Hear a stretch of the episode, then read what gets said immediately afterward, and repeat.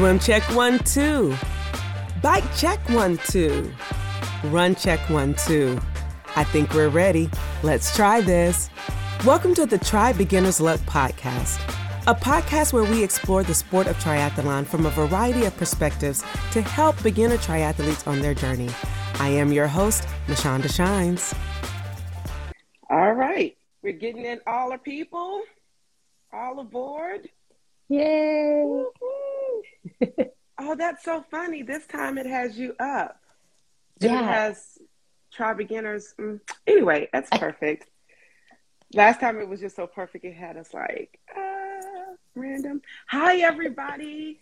Welcome, welcome, welcome. We're getting people coming in and joining in. We're saying hey to everybody.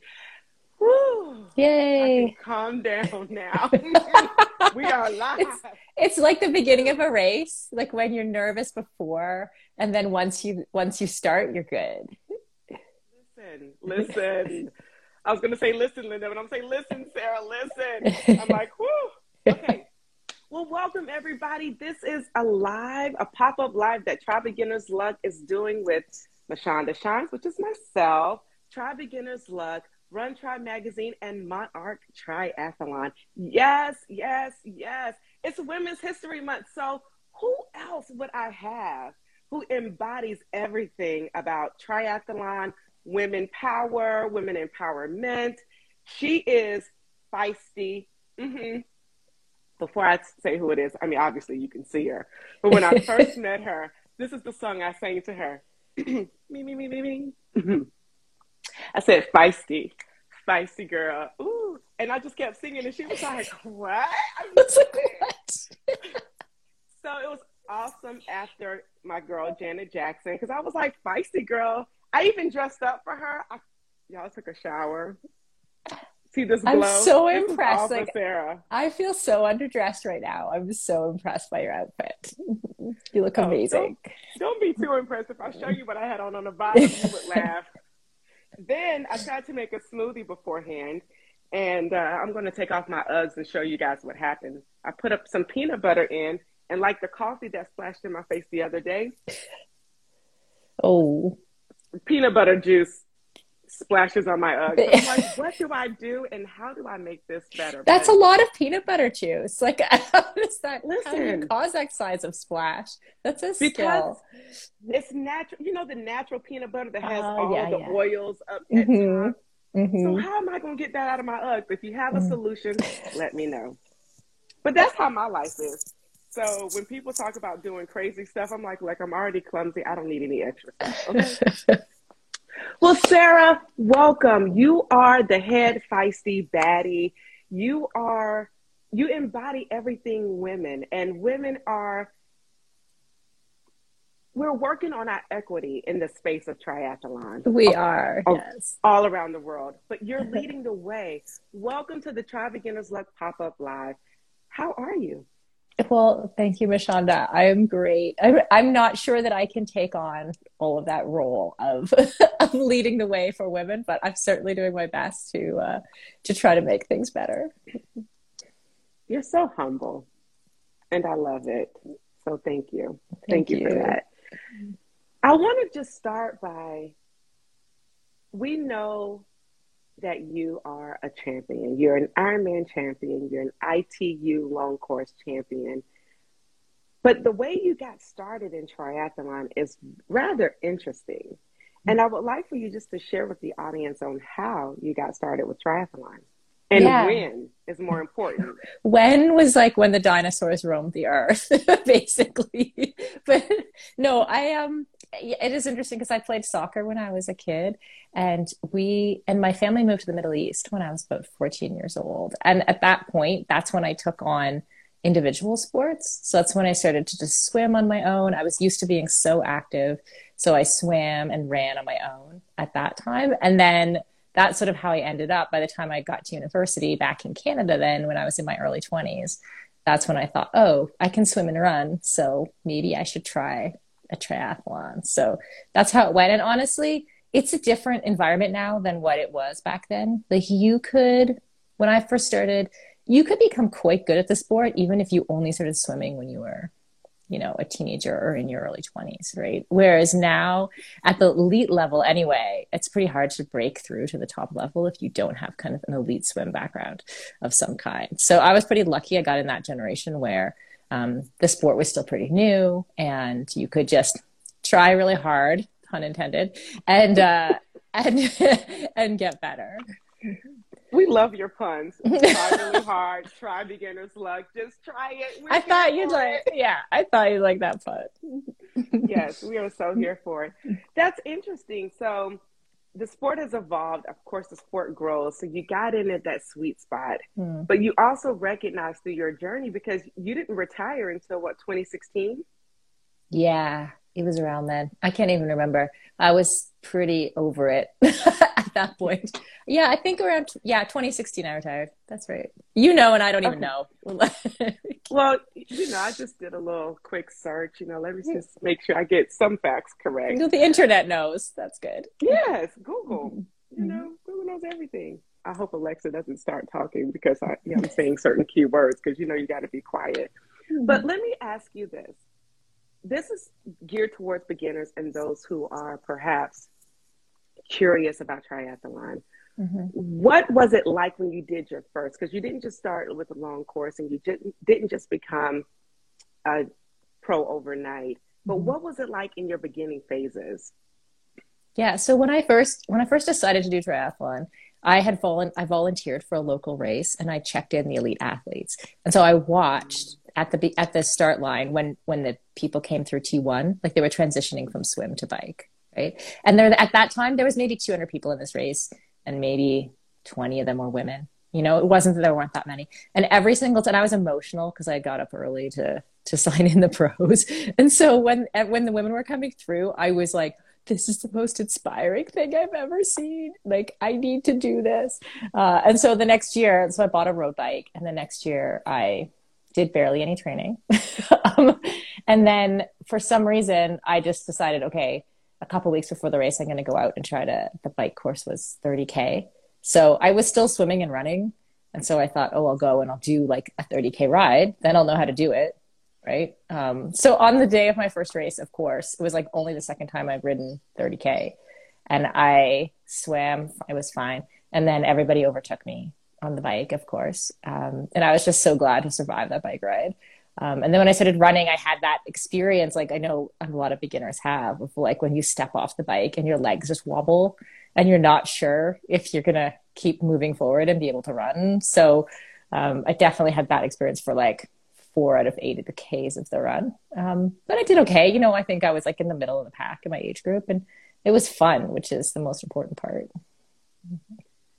Hey, it's that F. You had fun and that was important. And then that allowed you to come back. So you start there. So take us from your first race and how did you earn your pro card? Like, what was that transition like? Yeah, great question. After that, I went to Scotland to do my PhD. And at the time, Canada was one of the leading nations for triathlon. So in the long course, in the short course too, we had like one of those elite athletes that I had checked in. This is the late 90s, was Simon Whitfield, who eventually won the Olympic Games in 2000. We had Peter Reed and Lori Bowden and Lisa Bentley and a lot of really, really good athletes. So I think if I had stayed in Canada, I don't think I would have thought, I think I can be an elite athlete, because there was so much depth to the talent pool. But I went to a small country and where triathlon was even newer than it was in Canada. And I went to races and I did okay. And I kind of thought, okay, maybe I can do this. Maybe I can be, and the first thing, like I didn't think right away, I can be an elite athlete, right? I sort of thought, maybe I could be better. Maybe if I trained more, let's see what happens. I'll get better. And then I got to the point where I thought, I think I could win my age group, then I tried that. And then once I won my age group, I'm like, okay, let's try to win the national championships in my age group, right? So it was like this stepped process.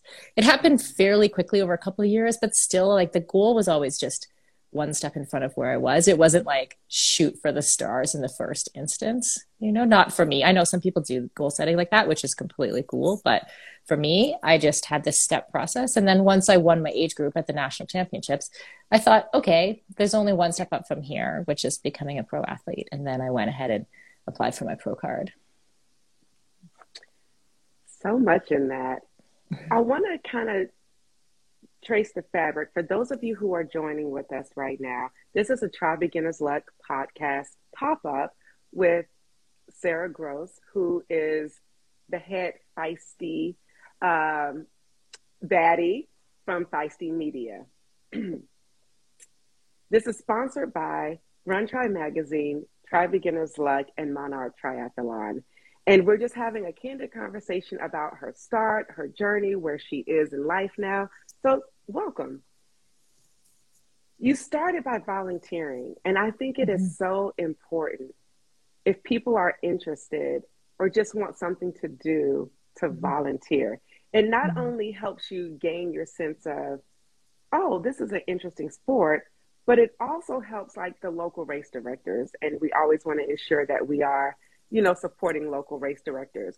But after that, you decided to take on the challenge of doing a triathlon while you were working on your PhD. From there, you set these small goals. And I love how you said that not everyone sets shoot for the stars goals and then get there, but you took it literally step by step. Let me see if I can win my age group. Let me see if I can win nationals. Let me see if I can win this. And you did it in a unique way because you were working on your PhD and you were able to register for your pro card or go after your pro card in a smaller country, which was Scotland. Did you feel some type of way that you could not represent your home country? Oh, interesting. You know, because I had lived abroad so much, so because I had gone to, my family was still living in the Middle East. So at that point, once I went to Scotland, I didn't have that much connection to Canada. You know, so I was traveling to Dubai to go home for Christmas, you know, and so I didn't have that sense of like, I was young and I just had that sense of the whole world is my oyster. You know, it wasn't until later that I felt a more connection to my home country in the second half of my career when I moved back to Canada. And then I really appreciated the opportunity to race for, to represent Canada when I was racing. But at the time, you know, I didn't mind. I also have, on my mom's side, like we were all Scottish. So I definitely had that connection to Scotland too. And so, yeah, I was very happy to represent the UK. Awesome. So fast forward, you're winning these championships, not only ITU, but also Ironman. What was that like for you? And how did that change the trajectory of your life? Yeah. Okay. I gotta unpack this one a little bit because the ITU long course championship, I won very early. So I got my pro card at the end of 2003. And by 2005, I won the European long course championships when I was racing for the UK. And that's really quick, you know? And then I thought at that time, okay, well, if I can do that, I can win Ironman. Right. Easy. Why not? Because you know. And then I sort of gave myself this. I remember talking to we had a sports psych who worked with the national team, and I remember talking to him about putting a timeline, like in the next 3 years, how I was planning to try to win Ironman, and what all the goals, how I was going to get there, all the mental mindset stuff I was going to do. And anyway, it took me 10 years. Long story short, it did not take me 3 years. It took me 10 years to win Ironman. And that was a real journey. Like there was tons, I learned the most during that time. And you really learn that you have to love the process. Like if you don't, you can only come second, third, and fourth so many times before, if you're too attached to winning, you'll get burnt out. Right. And so that was and it was hard for me sometimes because I often felt ripped off, you know, like, and it affected my ability to make a living. The fact that I wasn't the top of the podium. And really right before I did finally win, I almost gave up on the sport, you know, and I had this like heart to heart with a friend of mine. And she said, just give it 2 more months. Like just take a break. This was her advice. Take a break, take 2 weeks off, and then train for 6 weeks, go to a race, see what happens. And of course, then I won. you know, after I had sort of like let go of all of that real need to win. Wow. I think that is so important, especially because winning at this point was your focus. And it's easy to feel like, man, it's not happening. And it's interesting that you say this. Now I'm switching and kind of just relating to your story a bit. The same thing happened to me in modeling. I was auditioning for, I can say it now because I work there, QVC, and kept being rejected. And you know, that rejection is hard. It's kind of like losing and not coming in first or second and third. And it just kept saying no. And it wasn't that I wasn't right. I understand now it wasn't a right now, right? It wasn't that it was no because I wasn't the right look. It just wasn't the right timing. And so when I let go, I remember telling my agent, I was like, look, this is the last time I'm driving up here, because I lived in Washington, D.C., so I would have to drive just for the auditions. It's like, I'm not doing it anymore. And I just released it. And that was the moment they were like, oh, we would like to bring you for a call back. And I was like, for real. So isn't that funny? Maybe, yeah. I'm thinking maybe that's the key sometimes to unlocking our goals, is just releasing and not holding so tight to them. Yeah. Yeah, I think so. It's funny because at the time, I wouldn't have considered myself someone who was holding too tight, you know, but clearly I was, you know, and I think even just the heartbreak I would feel after every race, especially the ones that went really wrong. Like if I took a big risk and ended up DNFing or something like that, that would be heartbreaking for me. So it's like that willingness to accept the outcome, and also just that loving the process. Like you have to, it's like, I don't know how that translates over to your modeling example, but you sort of almost have to love the fight to try to, or the pursuit of trying to get the modeling gig. If you don't love that, then you're not going to get it, you know? You're not. In the pursuit of auditioning, like today, my agents were just coming on, and I was just like, I'm tired. Like, I don't want to do another self-tape right now. I don't want to do this. And it's just like, it just comes. But you have to love the process, because you pick your bootstraps up and you're like, okay, it's time to turn on the ring light. It's time to make sure you have everything right and go after those lines. So it is a very similar process of having to love the process and being okay with the outcome, and knowing that no today doesn't mean no tomorrow. Yeah. So I think there's a lot of similarities. So we've won Ironman. Now, was this Mont-Tremblant, or was this Brazil?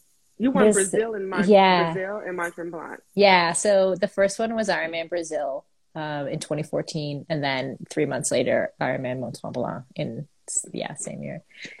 Okay. So you guys hear this. She was about to quit. 2 week break, trained for 6 months, won Ironman Brazil, and then came back 3 months later and won Ironman Mont-Tremblant. Okay, let's drop a pin. How incredible was that? You know, in 1 year. Yeah, there's a whole nother story there that I don't mind sharing, but it's really, well, anyway, so Ironman Brazil's flat course, right? And often, like, as you know, like on these flat courses, like groups of cyclists tend to bunch up together, right?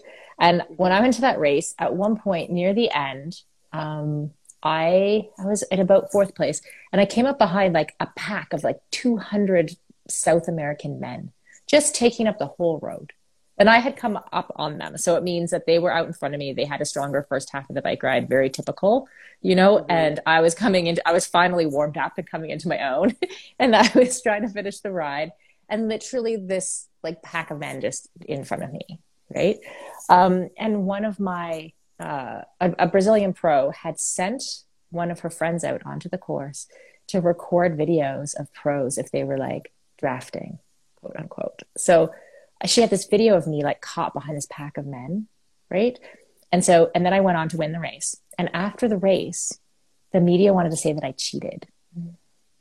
And I just like, it was like ripping my heart out, Like I had for 10 years tried to win Ironman, and I finally win one, and I'm being called a cheater on the internet and in forums, you know. And that was like, I spent a week just like a zombie, you know, not knowing what to do, what to say. And finally I did like reach out to some media and I told my side of the story, and some other pros came to my defense and said, no, you know, Sarah's not a cheater.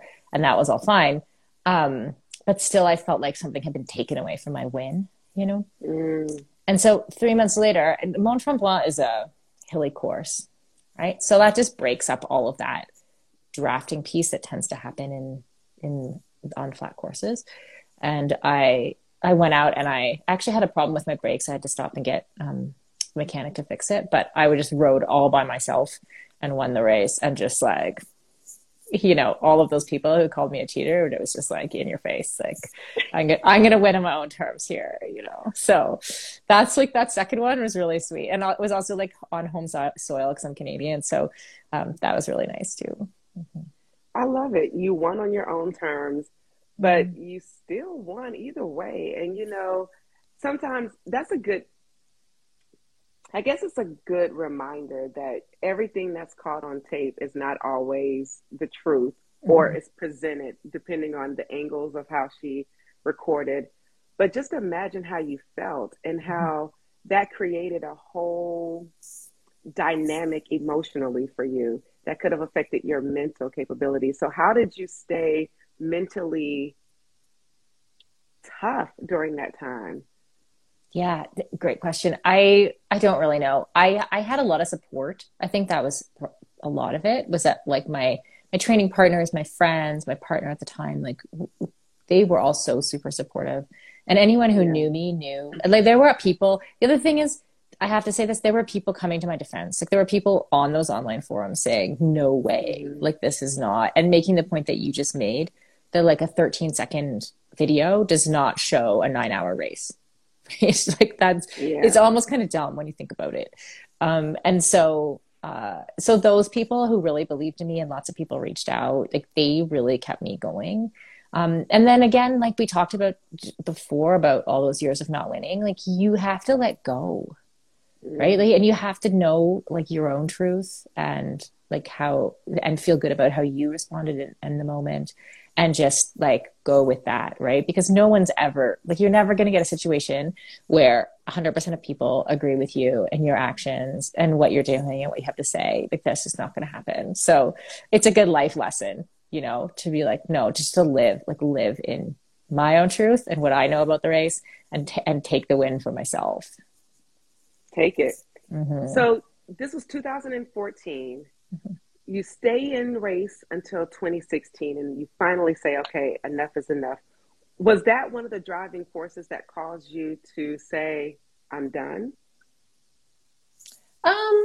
But you mean being accused of cheating? Well, accused of cheating, you know, the amount of time it took you to get to the championship, and you, because you mentioned something about burnout when we first started the conversation. Yeah. So was that like, okay, I'm done, I'm going to hang it up and move forward? Yeah, a little bit. Like when you try for 10 years to try to accomplish something, and then you do, there's definitely a bit of like, oh, like relax, you know, and to try to get up and going again to keep going. I was also 38 years old.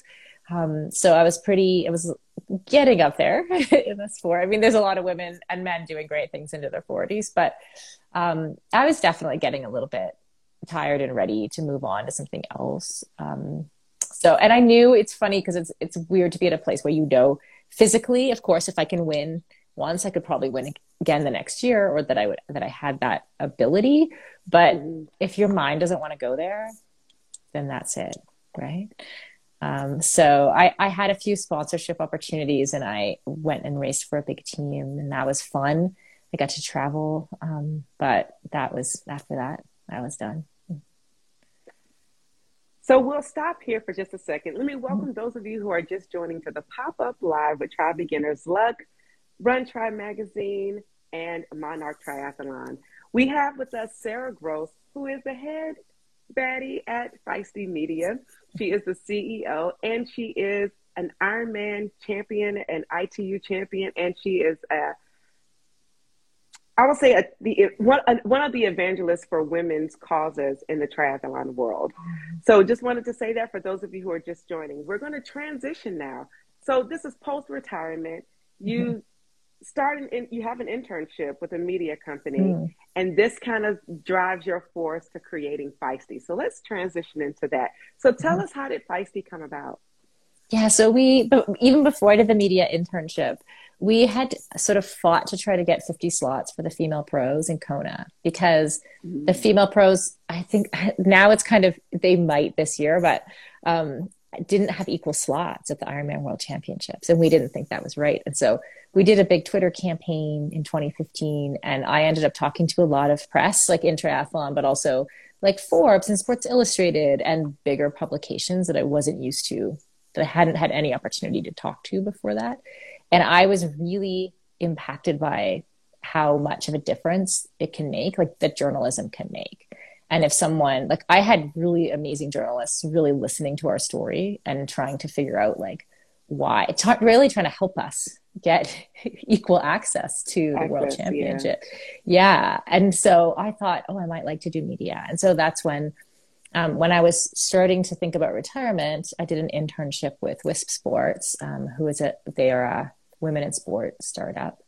And I was with them for about a year. And once I got really involved in the company, I realized that I didn't really love their business plan. And that it was going to take a lot of hard work to try to monetize a media project, right? Because first you have to get all the following. You have to make sure that people like this, the content that you're putting out, like your first paycheck is like way down the road in a media project, right? And so I thought, if I'm going to do this, I'd like to do it my way, if I'm going to put in all of that hard work. So that's when I decided, okay, I'm going to give it a try. We'll start with one podcast. We actually started with two in the end, but see if I can use some of the relationships I had with sponsors from being a pro and get it off the ground. And so it was just kind of a one step at a time thing. And that's how I started in 2017. So again, the same thing that you used to get to the championship of starting out, you volunteered. That was one step. You did your race. You built. It's the same way that you transferred and started Feisty. I love that. I didn't see that before, but I'm like, oh yeah, you're so right. There's something. If I can convince myself to do the next step, then I can see the next step. And then I can see, I guess that's something, that's how my brain works. Yeah. So now you started with, you said two podcasts, and now you have how many podcasts under the Feisty Media umbrella? So we have 8 total. We have 6 that are currently running. We just started a new podcast that I get to host. Yay. I'm finally back to creating content after 4 years of building a business. And it's called the Women's Performance Podcast. And I love it. And we're just talking all about how as women, we can get the best out of our bodies, and how we get good information that's not kind of, it doesn't have a lot of diet culture BS baked into it, but that's actually good information that we can use for our training or for our nutrition or mental health. So it looks like you really enjoy the content creation part. You enjoy the engagement of being able to engage with guests. And so now you're at that sweet spot of your career where you're getting to kind of be back at that forefront. I do love content creation. I also have loved the business building in a way that I didn't know or expect, because I didn't know what that meant. I don't have an MBA. I have had a couple of small entrepreneurial endeavors in the past, but I don't, I'd never really built a bigger or mid-sized company. So I've enjoyed that more than I thought, in terms of what it means to create a company culture and how you build your team, and what's when you're hiring, what staff do you need to fill in what gaps, and how do you keep people motivated? And that stuff has been really interesting to me as well. So tell us, for those who are watching, listening, Feisty, what is Feisty? Because Feisty is a lot of things. And so I think if you could break Feisty down for us, that'll help us get to understand more about how your brain, which is amazing, works.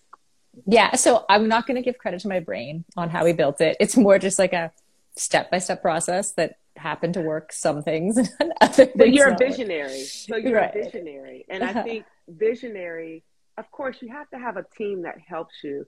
But from a visionary perspective, you saw it and then people helped you get there. But go ahead. Yeah, for sure. So I think the thing that we did that was, it again, in retrospect, smart. Like I wouldn't have been able to say this 4 years ago, but I see what we did now, right? Which is like we created a community and then a group of communities around various topics where we saw the need. So at the time, we had the Iron Women podcast and If We Were Riding, which are women-focused podcasts in the triathlon space. And we covered the women's race at Ironman World Championships because we recognized that women in triathlon didn't have a lot of like places to go to get information or to hear pros interviewed or things that related to us as like if we're a mom and trying to do triathlon or how we change our tampon in transition, you know, like all of those things were not like discussed elsewhere, right?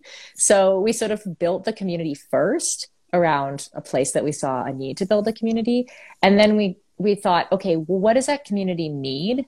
Like that we can offer them. And so we don't sell anything to the community until we have it built and we're listening to what people need. So now we have the Feisty team, which is a triathlon team. We have Feisty coaching, which is women specific coaching. But that just all came from like listening to what was needed. And then our other community is the same. Like we have a Feisty menopause community where we thought like, we saw really that women, like active women in particular in menopause just had like no information and nowhere to go and no community at all. And excuse me, when we launched it, it just went like, it took off. Like I've never seen anything launch so fast, mostly because it was like, oh, we were right about that observation that people didn't have a home in that demographic. And then slowly, like we created a community there, a paid community. And we have virtual events now. And so that's how we started to later, you know, figure out how we were going to actually make money on this, on this project. But that definitely came as a second step. The first step was like create community. Mm.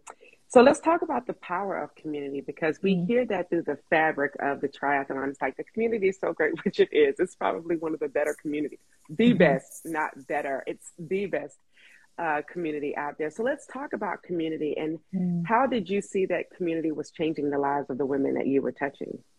Oh, I think a lot of it has to do with people feeling like they weren't being heard, you know, or that like the topics that interested them weren't being discussed. So like, I don't know, I can make some like vast generalizations that it's not true of everyone, but like there's a lot of talk in triathlon about like power numbers, you know, and like heart rates and how we train and like our stress scores and stuff. And like a lot of people, and in particular beginners, you know, I think women more likely are not interested in that. Like people are more interested in let's go to a triathlon, it'll be fun. And then let's go have drinks after, you know, or like the community that's involved with training, like you ride bikes with people and you go to the coffee shop. So I think it's just like recognizing where there's a gap and how you can gather community around some of those gaps. And like I said, with menopause or with our women's performance brand, there's an education gap. Like whenever you find a gap where like people want information and are getting it and don't know where to find it, you can like we bring in experts into our Feisty community all the time and we vet them and we say, okay, like, does this person have good, reliable information? Is it based on science? And then we have them on the podcast maybe and share that information. I love that. You vet them, you make sure they have the good information and then you invite them. So it's not like, hey, you just come on, let me just tell you anything. I love that because at least I know that people can trust your information and they can come to you knowing that they're always going to get solid, concrete, factual, science-based information. Yeah. For those of you who are just joining, welcome to the Pop-Up Live with Tri Beginner's Luck, Run Tri Magazine, and Monarch Triathlon. I am your host, Mashonda Shines, and I have with me the Feisty Baddie, Miss and CEO. I keep saying the baddie part, but that's just because I want to say something else, but I say baddie. CEO Sarah Gross.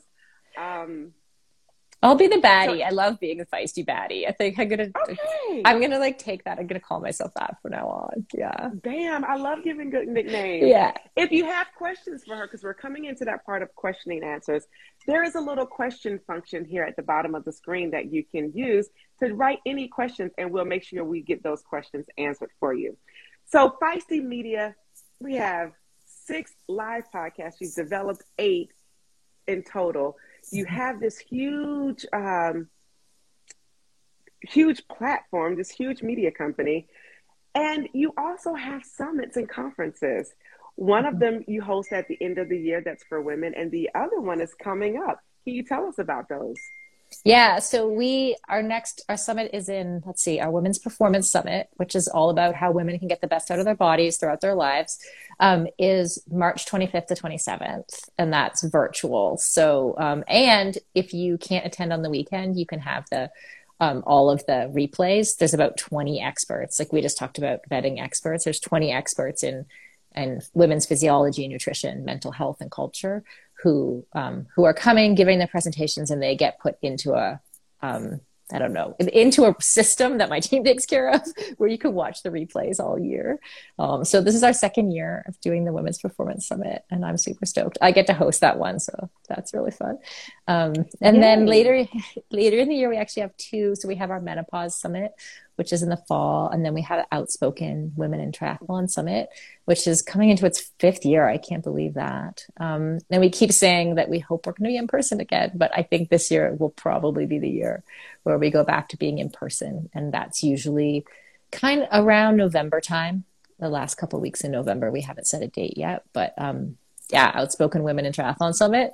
That's the place to go for like all the people who want to be like, who are leaders in triathlon or who want to figure out how to become better triathletes as women and get good information. That's the place.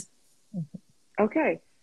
So we have 3 different conferences or summits. We have the Feisty Women's Performance Summit. We have the Menopause Summit, and then we have Outspoken. Mm-hmm. Now, Outspoken made a loud buzz when it first came. And it's like that place where women just feel celebrated and loved and seen. What was the impetus around starting Outspoken? Yeah. So my business partner, Lisa, and I, Lisa actually has a podcast with Shauna Payne Gold called Unfazed, where they talk about diversity and inclusion in triathlon space. And Lisa and I kind of observed that a lot of, when we talk about women in triathlon, that everyone's talking about numbers. Like if we can just get more women in the door, everything will be fine, right? Which to us was like only a partial solution, right? Like we need more women in every level of triathlon. Like we need women who are coaching. We need women who are in leadership positions. We need women in the industry. Like we are underrepresented across the board. And if you don't put people into leadership positions, you won't have like those, you know, those new beginners who come in will not stay because they won't see themselves represented there. You know, I'm sure it's the same in like communities of people of color, like where, you know, we want to see people who are skilled and talented people at every level in the sport. And so Lisa and I thought, like, how can we help triathlon get to that place? And so we thought, let's just bring together all of those amazing women who are doing great things in triathlon in the summit and see if we can make change. So that was how we started with 100 women we had in Tempe, Arizona in, 2017, I guess. Is that have I got the right year? 2018. It was 2018. Mm-hmm. And we had tremendous support, like from companies, from USAT, you know, we obviously hit on something that people wanted and needed. So it was that for us. It was really creating that change in a multi-layered way rather than just like, let's get more women. And then that's the only thing we need. Yeah. I love it. And it's just grown tremendously. And I attended this year and it was just so fun. And Maria Simone with No Limit Endurance Coaching, she won Coach of the Year. And it was just so exciting to see because I was like, oh my gosh, I know her. So it was just so exciting. Wow. So we're coming to the part of our time where I get to just brag on you for a little bit about all that you've done. Just oh no. What? You don't want me to brag on you? No, you can't. So I might just I'll just turn red. I'll just sit over here like Okay. After we do this, we're going to go into our rapid fire questions. Mm-hmm. And then we'll bring in, hopefully by then people will have questions that they want to ask. But I just want to say thank you so much for just being here with us today. It's been really good to learn more about you, learn more about your story, and to share with people who may know you and may not know you, who you are and all that you've provided to the triathlon world. Here we go. Are you guys ready? Mm-hmm. Sarah Gross, the feisty baddie, #1. Just had to put that out there. 2-time Ironman champion. She has a PhD in women's history. She's a coach, she's a writer, she's an advocate for women in sports. She's the president of Tri-Equal. She is a winner of ITU Nationals, and she has created Feisty Media, a place where women can be seen, be known, and have an assortment of podcasts to go to that will dedicate to them. Thank you so much, Sarah, for being a visionary. And thank you for being a great leader and supporting those who are around you and upholding them and uplifting them. You are doing a fantastic job. And we just salute you. All right. Did I make you blush too much? Yeah. That was good. I'm still here. Yeah. Okay. You're breathing. You're still breathing. Yeah. So here's our rapid fire section. You don't have to think too much about it. Okay. But whatever comes to mind, if you have a little short story you want to share about something, if it jogs a memory, that's fine as well. Cool. What's your favorite leg of the race? Running. Yeah, easy.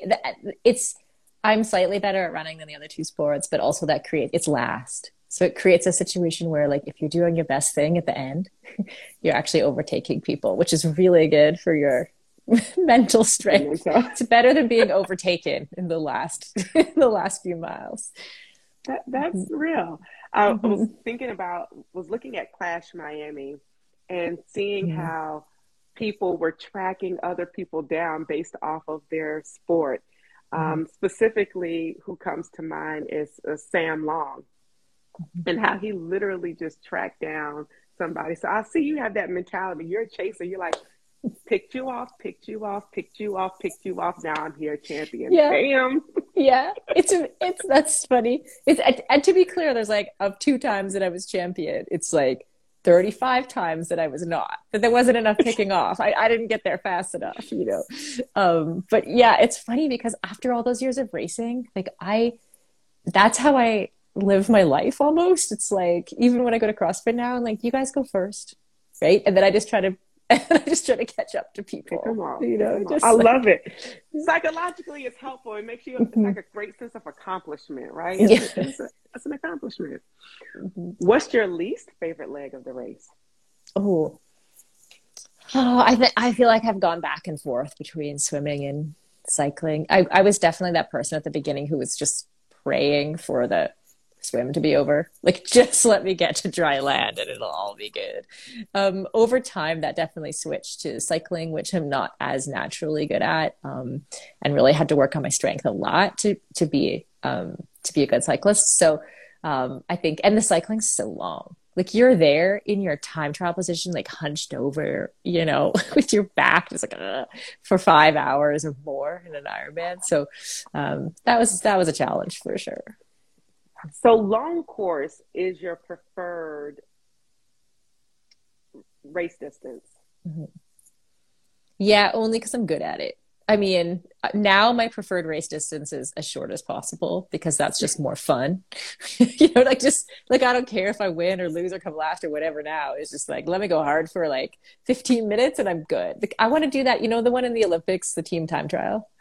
Mm-hmm. I want to do that. Like, that just looks so fun to me. So like mini super sprints. Or Super League. Maybe it's like Super League. Maybe Super League. Like I would love to do a team thing. First of all, where you have people on your team that you can like work with and work off of. Yeah, that's fun to me. But also just like short, like I'll run 3K hard. Like I'd way rather do that now. Okay. What's your go-to workout and what does it look like? Oh, now my go-to workout's just whatever's happening at the CrossFit gym that I go to. Like, I don't even want to think. So I either show up at CrossFit and do whatever they're doing, or I go run on trails. Those are the two things I do. Okay. This next question is kind of hard because, okay, so when you're running, are you an audiobook, podcast, music, or silence person? Ooh, music. For sure. And loud too. And sometimes it gets louder. Like if I need a little motivation, like they can hear me coming sometimes. It's so loud in my earbuds. Okay. So who's your favorite music artist that you like to listen to? Oh, I did really appreciate your Janet Jackson, Nasty. I definitely love, I listen to say like Megan Stallions and like I love female rap artists who are like kind of badass and like really I feel like plowing the way forward for like speaking their minds about everything from, like female sexuality to like making money as a woman, like all of those things. Like those women are they're baddies. And I listen to a lot of that music. Yeah. I love it. But what? Okay, so what's your favorite Megan Thee Stallion song? Oh no! Oh yes. I don't know if I can pick.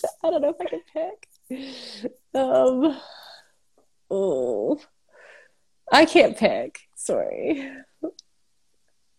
You have to pick. I have to pick. It's Megan Thee Stallion. So she's your favorite artist, and if it's more than one, I'll give you more than one. Right. What's the one? What's the Boss Bitch one? That one. I just don't know the name. That's it. Is that what it's called? Okay. It that's the one. Okay. Well, there it is. Now, when she came out with the song Body, did you ever do a dance? You know, I like to get people to dance.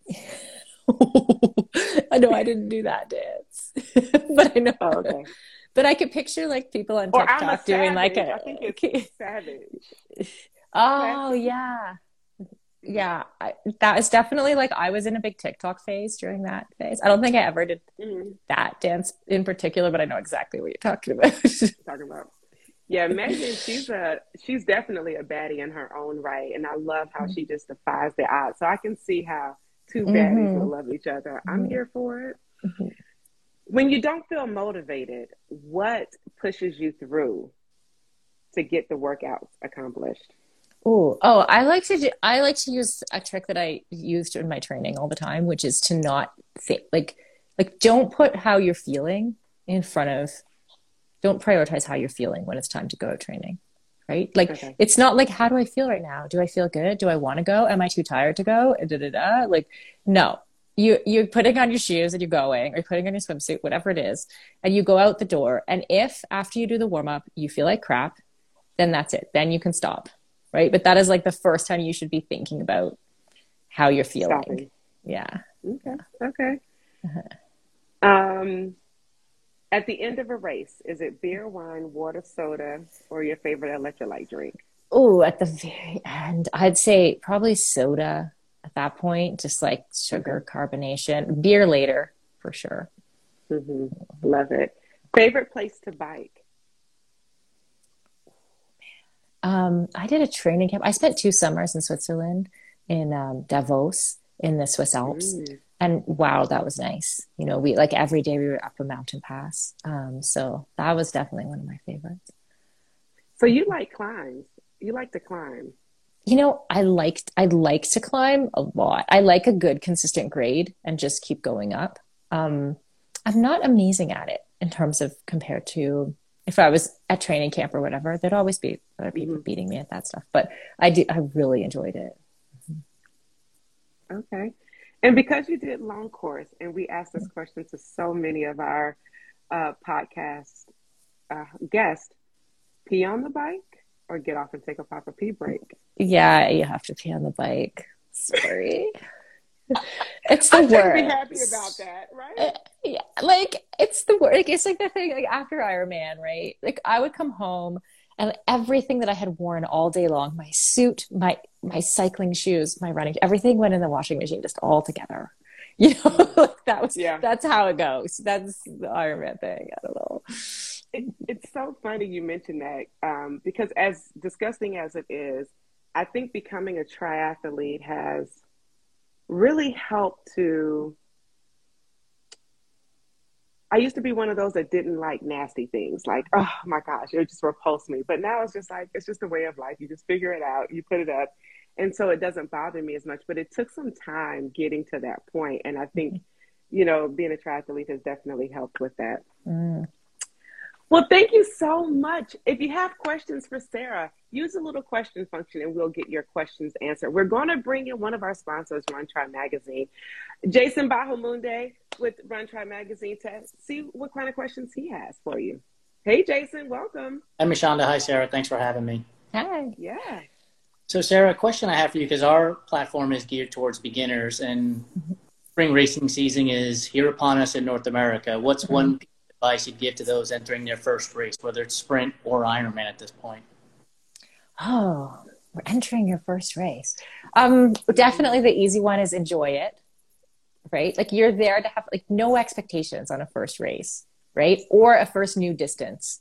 If it's your first time doing a sprint, Olympic, especially Ironman, like, no expectations, just go out to have fun. Oh, sorry, my mic.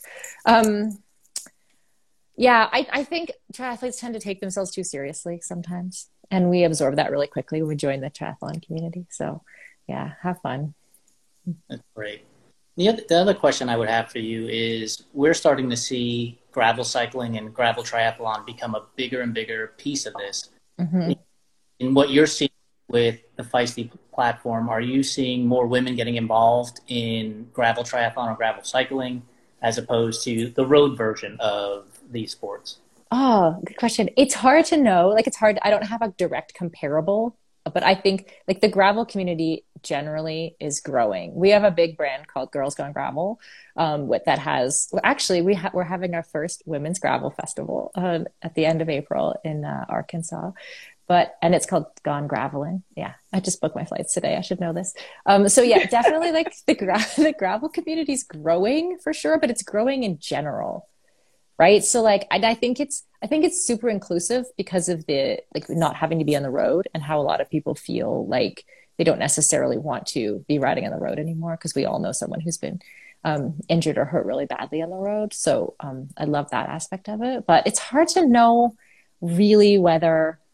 Like, gravel's just having a moment, you know? So once it settles in, then we'll know, like, really whether triathlon or gravel triathlons, like, where people are going to settle into, you know? Yeah. My hope is that it's not this shiny new object, and it is something that gets people more involved in all of these sports. My partner, and she's got Girls Get Gritty, and she's doing more gravel cycling, and we're just hoping that brings more and more women to these sports in general. It's not the shiny new object, and then people forget about it. Yeah, totally. And one thing, like, when I first did a triathlon, we had off-road triathlon races, right? But typically the mountain biking part was just inaccessible, right? Like, I remember doing it and literally taking like 45 minutes longer than the other, than the woman who won on the bike, on like a 12-mile bike or something. Like, it was just ridiculous, because I didn't know how to mountain bike, and there I was, like, through mud and rocks and whatever, where I think gravel has that little extra bit of inclusivity, because you don't necessarily have to have, like, top skills. You can have mediocre skills and get in there and get dirty. Awesome. Appreciate you answering those questions for us. Yeah, thanks. Oh, thank you so much, Sarah. We appreciate you. And look, guys, this is our pop-up. We have another pop-up that will be happening in May, so watch out for when it's gonna, we don't know when, it's just gonna obviously pop up. But thank you for tuning in to our pop-up live today, that's been sponsored by Run Tri Magazine, Tri Beginner's Luck, and Monarch Triathlon. So now we have a giveaway.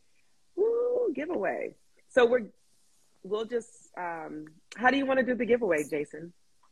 So let me first say that for the Monarch Triathlon, there are two registrations available. It is an all-women's race. and it'll take place on October 22nd, 2022 in Kingman, Arizona. It's a really unique race. It's a downstream swim in the Colorado River. Then you'll be cycling on Route 66 towards Kingman, and then you'll finish under their brand new arch in Kingman, Arizona. And it's really neat. And the medal in and of itself is pretty neat. It's a spinner medal with a charm that will pull out, and it's sponsored by She Strong.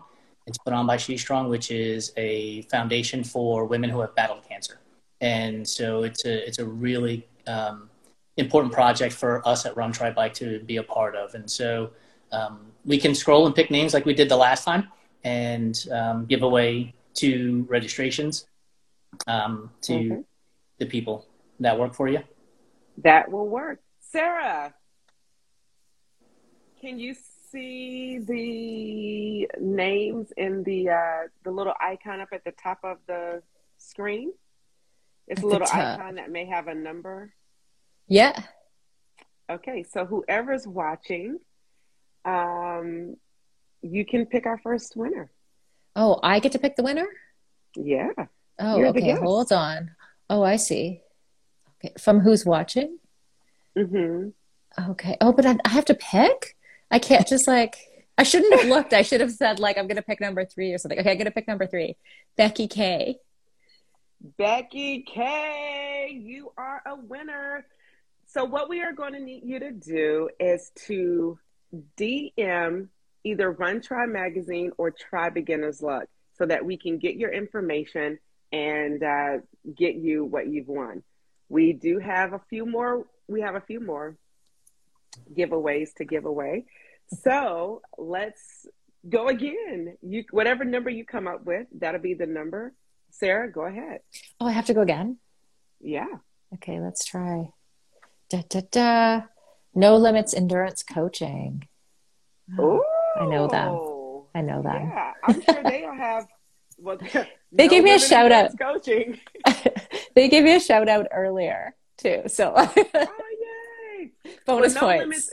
Yes, No Limit Endurance Coaching. Be sure to reach out to Jason Bahamundi or Tri Beginner's Luck. Slide into our DMs, and you have a race entry, or you have a prize coming towards you. Jason, you get the next 2. Well, I'm going to make it really easy for anybody who's watching this right now. You can go to runtrimag.com and go to our store and subscribe to our magazine and just code TBL100, and you'll have an issue in your mailbox within a couple of days. So everybody's a winner. We'll make it easy. Nice. Oh, that is so good. So TBL100 is the code that you need to do. So sign up at Run Tri Magazine. When you subscribe, go all the way down to the bottom and put in TBL100. Do you want to put that in the chat for people, Jason? Yeah. Okay. Look, we got everybody was a winner today. I love that. Do I get to win, Jason? Just kidding. But yes, this is so exciting. We're so grateful for each of you who showed up today for our pop-up live. Be sure to follow all of us. Run Tri Magazine, Tri Beginner's Luck, Mashonda Shines, and Sarah Gross. And we're just going to make sure, Jason, you already put that in there for the people? Right now.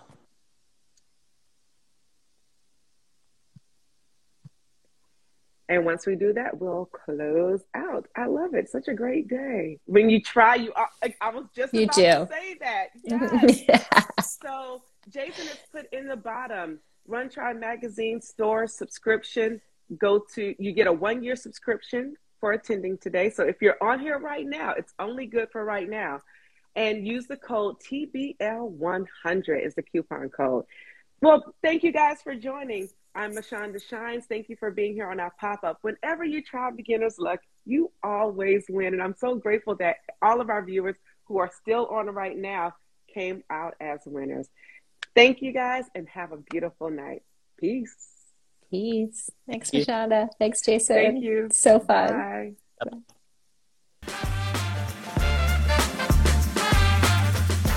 Thank you for tuning in and listening to this episode. We need your help so we can continue to try at TBL. So for more information on where you can find and subscribe to this podcast, visit www.tribeginnersluck.com. And don't forget, whenever you try Beginner's Luck, you always win.